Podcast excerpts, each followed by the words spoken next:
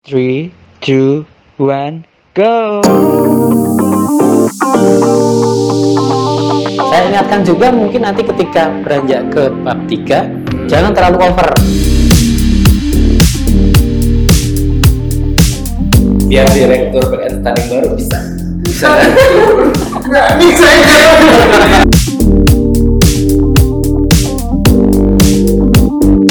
kesimpulan tidak berkaitan dengan pembahasan tadi. Nggak. Dia nyambung jadinya kan.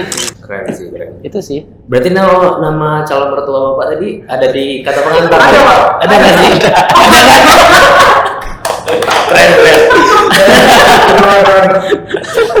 Ada harus yang hati-hati adalah jangan sampai nanti kalian nih kalau misal eh, pacar kalian sekarang tidak menjadi aduh istri udah di kata pengantar Udah ada kata pengantar nih gitu. gimana kan Iya, iya. saya beruntung gitu Iya. pacar saya jadi istri saya Itu cara nikah aja kan Pak? Eh, kamu udah ketemu nggak? Iya, itu, itu. itu tambahan aja sih. Tapi eh, saya pengennya sih itu satu jadi karya memorable kalian, kemudian kedua eh, persembahkan untuk orang yang paling berjasa buat kalian lah. Gitu sih. Kalau dengan dengan alasan itu kalian sudah melihat, oh penting banget nih KTT aku gitu kan. Ya kalian berarti harus benar-benar eh, serius nulisnya gitu, Iya. nggak asal-asalan. Gitu. Nah kan tadi bapak udah bilang nih pak kalau jadikan KTTA itu sebagai suatu yang memorable gitu. Nah mungkin langsung aja nih pak kita ke bagian KTTA-nya. Ini banyak sekali kendala-kendala teman-teman di jurusan akuntansi. ya. Kalau nulis KTTA itu bingung gitu loh mau nulis tentang tulisannya gimana. Hmm. Terus koherensi antar paragraf ataupun tulisan itu juga masih berantakan gitu pak. Hmm. Mungkin dari bapak ada nggak sih tips dan triknya biar nampol gitu Iya, iya. KTTA? Maksudnya koherensi itu ibaratnya satu paragraf Ah. satu paragraf lain nyambung gitu Pak ya. Hmm. Iya sih, saya terkadang kalau melihat eh, membaca tulisan dari eh, mahasiswa, nggak banyak mahasiswa, tapi beberapa teman mahasiswa yang mungkin belum terbiasa nulis, memang terkadang eh, antara paragraf awal dengan paragraf akhir itu saya bingung gitu. Kesim harusnya kan Oh. harusnya kan paragraf awal itu sebagai membuka, nanti di Iya. paragraf akhir jadi kesimpulan dan ceritanya runut. Ya. Yang tengah tuh bridgingnya Pak ya. Ya, bridging itu udah tepat itu. Jadi saran saya sih eh, pertama kalian tetap harus berpegang pada kerangka teori dulu, landasan teorinya eh, kalian mau ngom- ngomong apa gitu, ya. Jadi eh, sebisa mungkin ketika ketika menulis KTTA itu kalian sudah pegang nih eh, teorinya. Iya. Ya sebisa mungkin kalian sudah tahu teorinya, teori Pak ya. Ah, kalian udah pahami diterapkan ke si objek nih, si objek si uh, KTTA itu. Ya, jadi langsung masuk nih teori yang sudah kalian pahami diterapkan gimana sih penerapannya di si objek ini. Kalian langsung nemu nih Oke. ada yang yang salah nggak di si objek ini. Kalau kalian masih teorinya masih katakanlah masih belajar, masih membaca, jadi kalian akan melakukan dua hal berbeda nih ketika menulis KTA, KTTA nanti. Kalian harus memahami teorinya dulu. Oke. Setelah kalian memahami teori, kalian akan menerapkan teori itu ke si objek ini. Beda dengan kalau kalian sudah benar-benar memahami teorinya, akan sangat mudah menerapkan di si objek ini, objek KTTA itu. Nah, saran saya tetap berpegang di landasan teori ini, biar kalian, eh, biar teman-teman ketika menulis KTTA nggak melebar ke mana-mana Oke oke. misal eh, akuntansi keuangan ngambil piutang ya terkait materi piutang itu aja yang di eh, kalian eh, Pahami. pahami bener gitu benang merahnya ya. hmm, benang merah terkait piutang itu yang benar-benar diangkat di si objek ini Oke. ada apa gimana piutangnya di objek ini di objek KTT ini apakah ada yang melenceng apakah sesuai dengan standar atau tidak gitu jadi em, yang pertama tetap berpegang di landasan teori teori. Itu kalau di KTTA kan bab dua ya Pak ya. Ah. Dasar teori kan. Berarti babnya kalau mau bagus tulisan kan bab tiga pembahasannya Pak ya. Iya Bab tiga pembahasan bab duanya landasan teori. Berarti dalamin dulu tuh bab duanya gitu. Iya, Tulis iya. dulu landasan Iya, teorinya iya. semua. Baru nanti pas masuk ke dalam bab tiga, nah baru nanti di bab dibuka. Ya. Iya. Saya ingatkan juga mungkin nanti ketika beranjak ke bab 3 Hmm. jangan terlalu over. Maksudnya terlalu over itu oke kalian paham betul Ah, teorinya. iya. tapi jangan berakro- berakrobat terlalu banyak di Oke. Ya, di pembahasan di bab 3 Maksudnya Maksudnya? akrobat saya yakin terkadang ada teman-teman nah, saya yakin teman-teman itu banyak ide darah muda kan banyak ide nah eh, yang ada kalau banyak teman-teman banyak berakrobat di bab 3 keluar dari landasan teori tadi dan keluar dari kerangka teori tadi itu teman-teman akan menulis di luar pattern atau benang merah yang seharusnya Iya, gitu. benar, Pak. Saya terkadang mungkin memang benar, memang benar ketika teman-teman sudah paham betul teorinya dan menerapkan di si objek tadi, menulis ternyata teman-teman nemuin banyak hal nih Oke. ya dan ditulis semua tuh. Nah, pilih datanya itu ya, ya, ketemu data ya apa ketemu data itu tapi benar saya yakin harus benar-benar yang ditulis di bab 3 itu adalah yang benar-benar ada kaitannya dengan eh, materi di bab 2 tadi teori tadi gitu. kalau ada ide ide-ide lain sebaiknya disimpan saja siapa tahu bisa digunakan untuk tulisan lain gitu. oh ternyata piutang di PTX ini eh, penerapannya kayak gini pengelolaannya kayak gini gitu. Ternyata seperti ini. Itu mungkin ide baru atau temuan baru teman-teman yang mungkin bisa jadi tulisan lain selain KTTA ini. Jadi saya, saran saya tidak terlalu over di bab 3 ya. Kalau ada ide baru tadi ide-ide baru ada ide temuan baru itu sebaiknya eh, jadi tulisan lain di bagian lain di di entah paper atau di Ya. luar KTTA kalau KTTA ini di bab 3 ya yang ada kaitannya dengan landasan teori tadi teori. Iya. Ibaratnya kalau misalnya ini Pak, misalnya mau masuk ke kan nanti pas pembahasan itu kan nggak langsung ke pembahasan materi yang terdalam gitu Pak. ya. Hmm. Masuk dulu kayak Hmm. eh, pendahuluan yang gitu kira-kira itu Pak ya. Iya. Nggak terlalu dalam sama teorinya gitu kan Pak. di di bab 2 Di bab tiga ya. bab 3 Nggak maksudnya berakrobat tadi kan ibaratnya harus nah ya. harus fokus. Ya, harus fokus. fokus dengan permasalahan apa sih yang mau diangkat? Iya. gitu. kalaupun teman-teman ketika menulis tadi menemukan permasalahan baru mending simpan dulu aja deh untuk bahan paper lain atau itu tulisan lain. efeknya maksudnya eh, efektivitas dan efisiensi maksudnya? Ya ya. Jadi kan eh, jadi melebar nih. Jadi kalau di di strukturnya kan mungkin dari eh, bab satu pendahuluan Iya. bab dua teorinya segini nanti pembahasannya jadi melebar ke mana-mana gitu loh Iya kan? Di luar konsep atau eh, tujuan di di bab satu yang pengen dibahas itu apa saja? Oke, oke. Harusnya itu berarti emang strukturnya itu dari pendahuluan tuh Ya harus sama kan? dibuka Ah. ini ya Pak, piramid itu Pak ya. Segitiga Ya, gitu, ya, ya, bisa gitu, bisa gitu. Sebaiknya sih yang yang agak gemuk di bab tiga kan bab pembahasan kan? Iya. Itu sih. Udah Udah sih, udah, tercerahkan Bang. udah terjawab ya. Harusnya juga penonton-penontonnya juga terjawab lah ya. Gimana biar nggak melebar ke mana-mana. Ya, gitu ah, intinya sih harus fokus itu eh, harus fokus kemudian teorinya yang dipegang harus kuat juga. Iya. Karena kalau teori kuat nanti kalian akan nulisnya juga akan gampang gitu kan. Hmm. gitu. Harus fokus dengan masalah apa yang akan diangkat, jangan melebar ke mana-mana sih. Itu sih.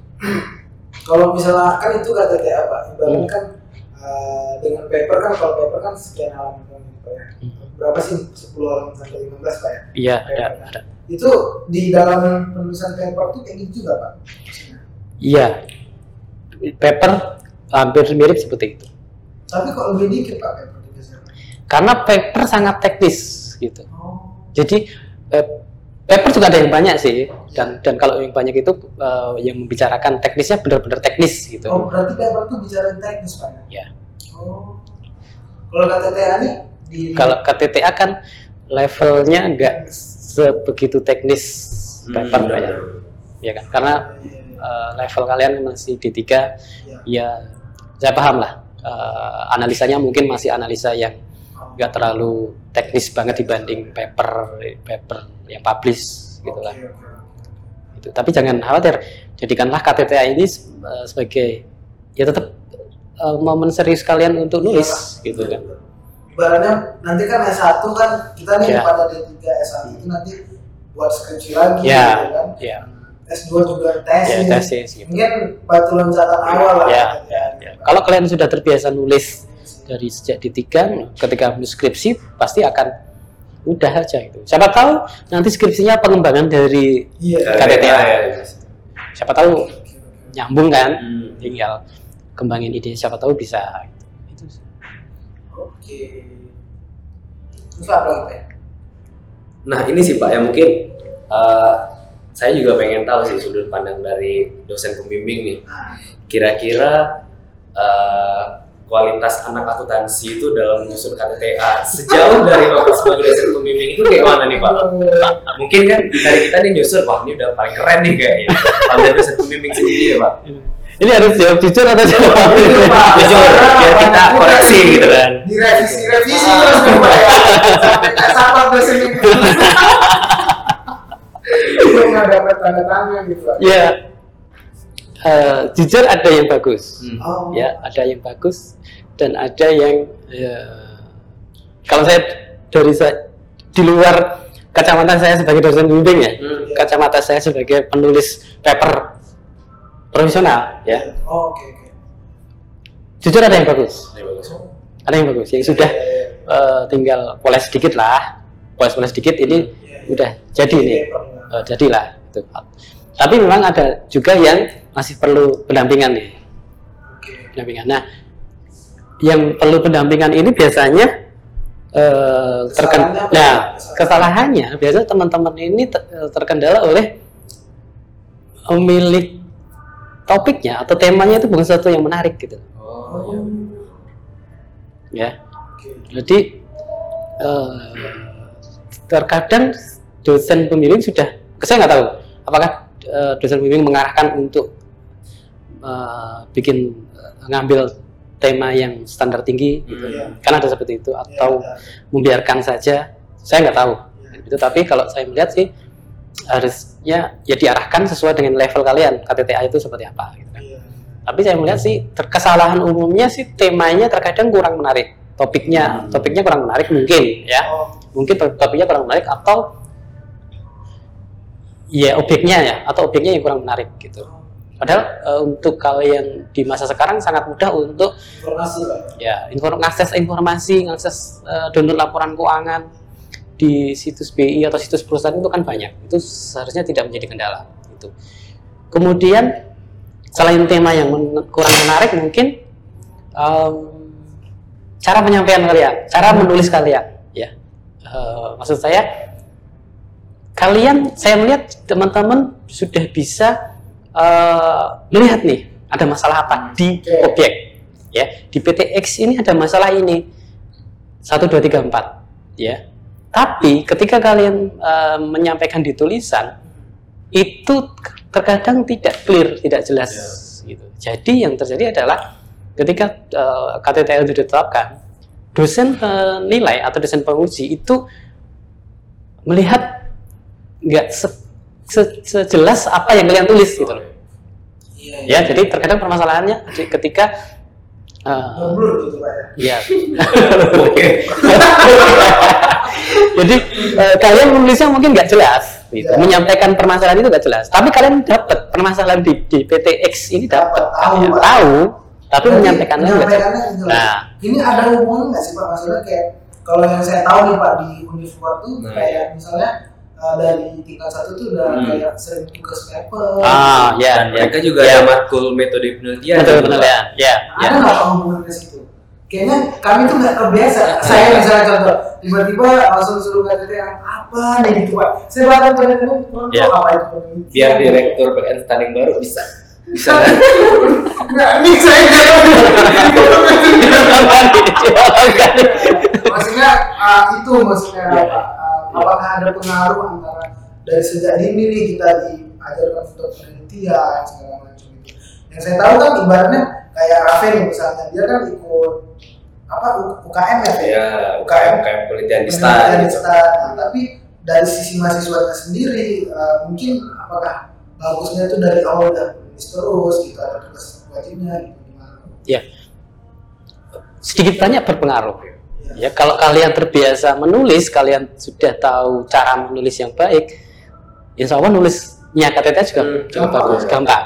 Tapi saran saya sih, semua itu saya rasa tidak jadi kendala kalian untuk menulis KTTA Ya, yang ya. bagus.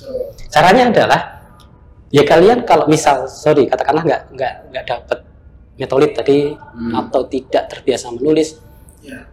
cara yang paling mudah adalah biasakanlah membaca Oh, membaca penelitian. ah membaca penelitian dengan membaca penelitian kalian akan sudah kayak di, di polanya. ya polanya tulisan itu dari pendahuluan gimana kemudian eh, cara narik kesimpulan gimana. Iya, iya, iya. cara menguraikan permasalahan biar clear itu step-stepnya gimana rata-rata eh, paper yang sudah publish ataupun penelitian yang sudah publish itu poinnya sama pasti. Hmm. ada permasalahan diangkat dikupas di pembahasan pembahasan cara menyelesaikan permasalahan ini apa apa saja bla bla bla. Ditarik kesimpulan yang ada kaitannya dengan pembahasan tadi. Kesimpulan tetap satu hal yang penting jangan sampai kesimpulan tidak berkaitan dengan pembahasan tadi. Biar nyambung jadinya kan? Jadi itu tadi. Saya rasa eh, kendala nggak nggak dapat metolit atau Iya. nggak biasa nulis itu bisa dihadapi dengan Sering membaca. sering membaca Jurnal-jurnal. Pak. ya setelah sering membaca biasakan menulis lah menulis kemudian ya. tulis kemudian ah, peer review jadi misal Fikri nulis minta Rafi Review. baca gitu Sebelum sampai ke resmi, Pak ya. Ya, jadi Raffi paham nggak sih apa yang dimaksud di tulisan Fikri Ya. ini? Kalau Raffi bilang apa sih ini Fik? Nulis apa sih? Apa yang resminya, Pak ya? Gitu, Iya, iya, iya. gitu. Berarti gini Pak, maksudnya eh, tadi kan ibaratnya udah baca, Hmm. udah baca. Itu tuh Bapak tuh kalau misalnya nulis atau bagusnya nih nulis sebelum kita nulis paragraf, paragraf itu kita rencanain dulu nggak sih Pak paragrafnya kayak ini ada kita rencana mau lima paragraf nih. Nah, paragraf satu bahas ini. Iya. Gimana kira-kira? Buat online gitu nggak? Pak? Ya betul. Kerangka tulisan itu sangat membantu, termasuk babnya. Ya bab 1, bab 2, bab 3 kalian udah jelas kan? Bab 1 alasan teori, 2 apa. Nah, di bab 3 itu sebi- sebisa mungkin bikinlah kerangka tulisannya. Oke. oke. Misal 3.1 apa 3 3A. Mau bikin itunya dulu Hmm. Kalian mau ngomong apa? Oke.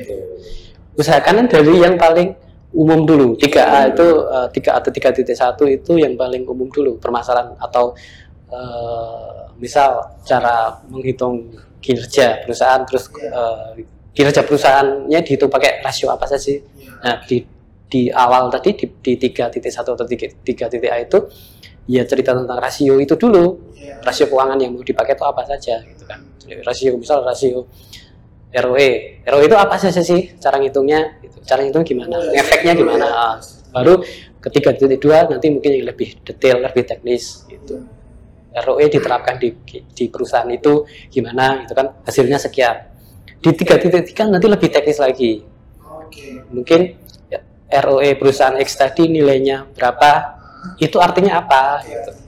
Jadi eh, kerangkanya akan sangat membantu kalian menulis ya saya biasanya juga gitu apa yang akan rencananya akan saya tulis saya bikin kerangka dulu ya di tiap bab tiap tiap bagian itu saya saya bikin kerangka Eh, saya mau ngomong apa sih jadi biar nggak kehabisan bahan gitu dan biar koherensinya nyambung Dapat. dapat Ah, kan tadi udah kerangka-kerangka tuh Pak. Nah, nanti kan di dalam kerangka itu ada paragraf ya Pak. Di paragrafnya itu juga bagusnya di Nah. Di paragraf tadi yang sudah pernah disinggung Fikri bridgingnya harus dapat bridging itu ya kayak ya jembatan menjembatani antara ide di paragraf satu. satu di, dengan paragraf dua Oh, ya kalau utamanya. ya ya maka saya saya, saya, saya sering eh, nyam- eh, sampaikan ke teman-teman bimbingan eh, biar mudah bikinlah paragraf jenis deduktif gitu paragraf ada deduktif dan induktif ya biar mudah bikinlah paragraf deduktif deduktif itu kalimat utamanya di Awal. di awal gitu kan. umum dulu baru detail-detail nah antar paragraf satu dengan yang lain mungkin ada bridgingnya biar nyambung nih jadi Iya, iya, iya. nanti pembaca KTTA ataupun dosen penilai atau penguji ketika menulis ketika membaca ini tulisannya eh, tulis membaca tulisan kalian membacanya jadi enak gitu loh Hmm. ya kan nggak langsung loncat pikiran ketika membaca paragraf satu pikirannya oh, eh, pokok pikirannya A Iya. paragraf selanjutnya kok langsung Z gitu kan nggak Iya, enak iya, kan iya. harus ada bridgingnya dulu dan bridgingnya itu sekarang saya ngajarin teman-teman kalimat simpel saja simpel saja mungkin eh, yang mudah mungkin selanjutnya gitu selanjutnya gitu. iya, iya. ataupun karena hal tersebut ataupun karena susah di eh, jarang Berarti berdasarkan hal tersebut berdasarkan hal tersebut gitu Iya, iya. bridgingnya dengan kalimat eh, Kata sebelumnya sambung gitu ya. kata sambung biar jelas Oke, oke. Berarti ibaratnya setiap setiap paragraf itu kita menulis dua outline lah. Kalimat utamanya apa, Ya. apa. gitu.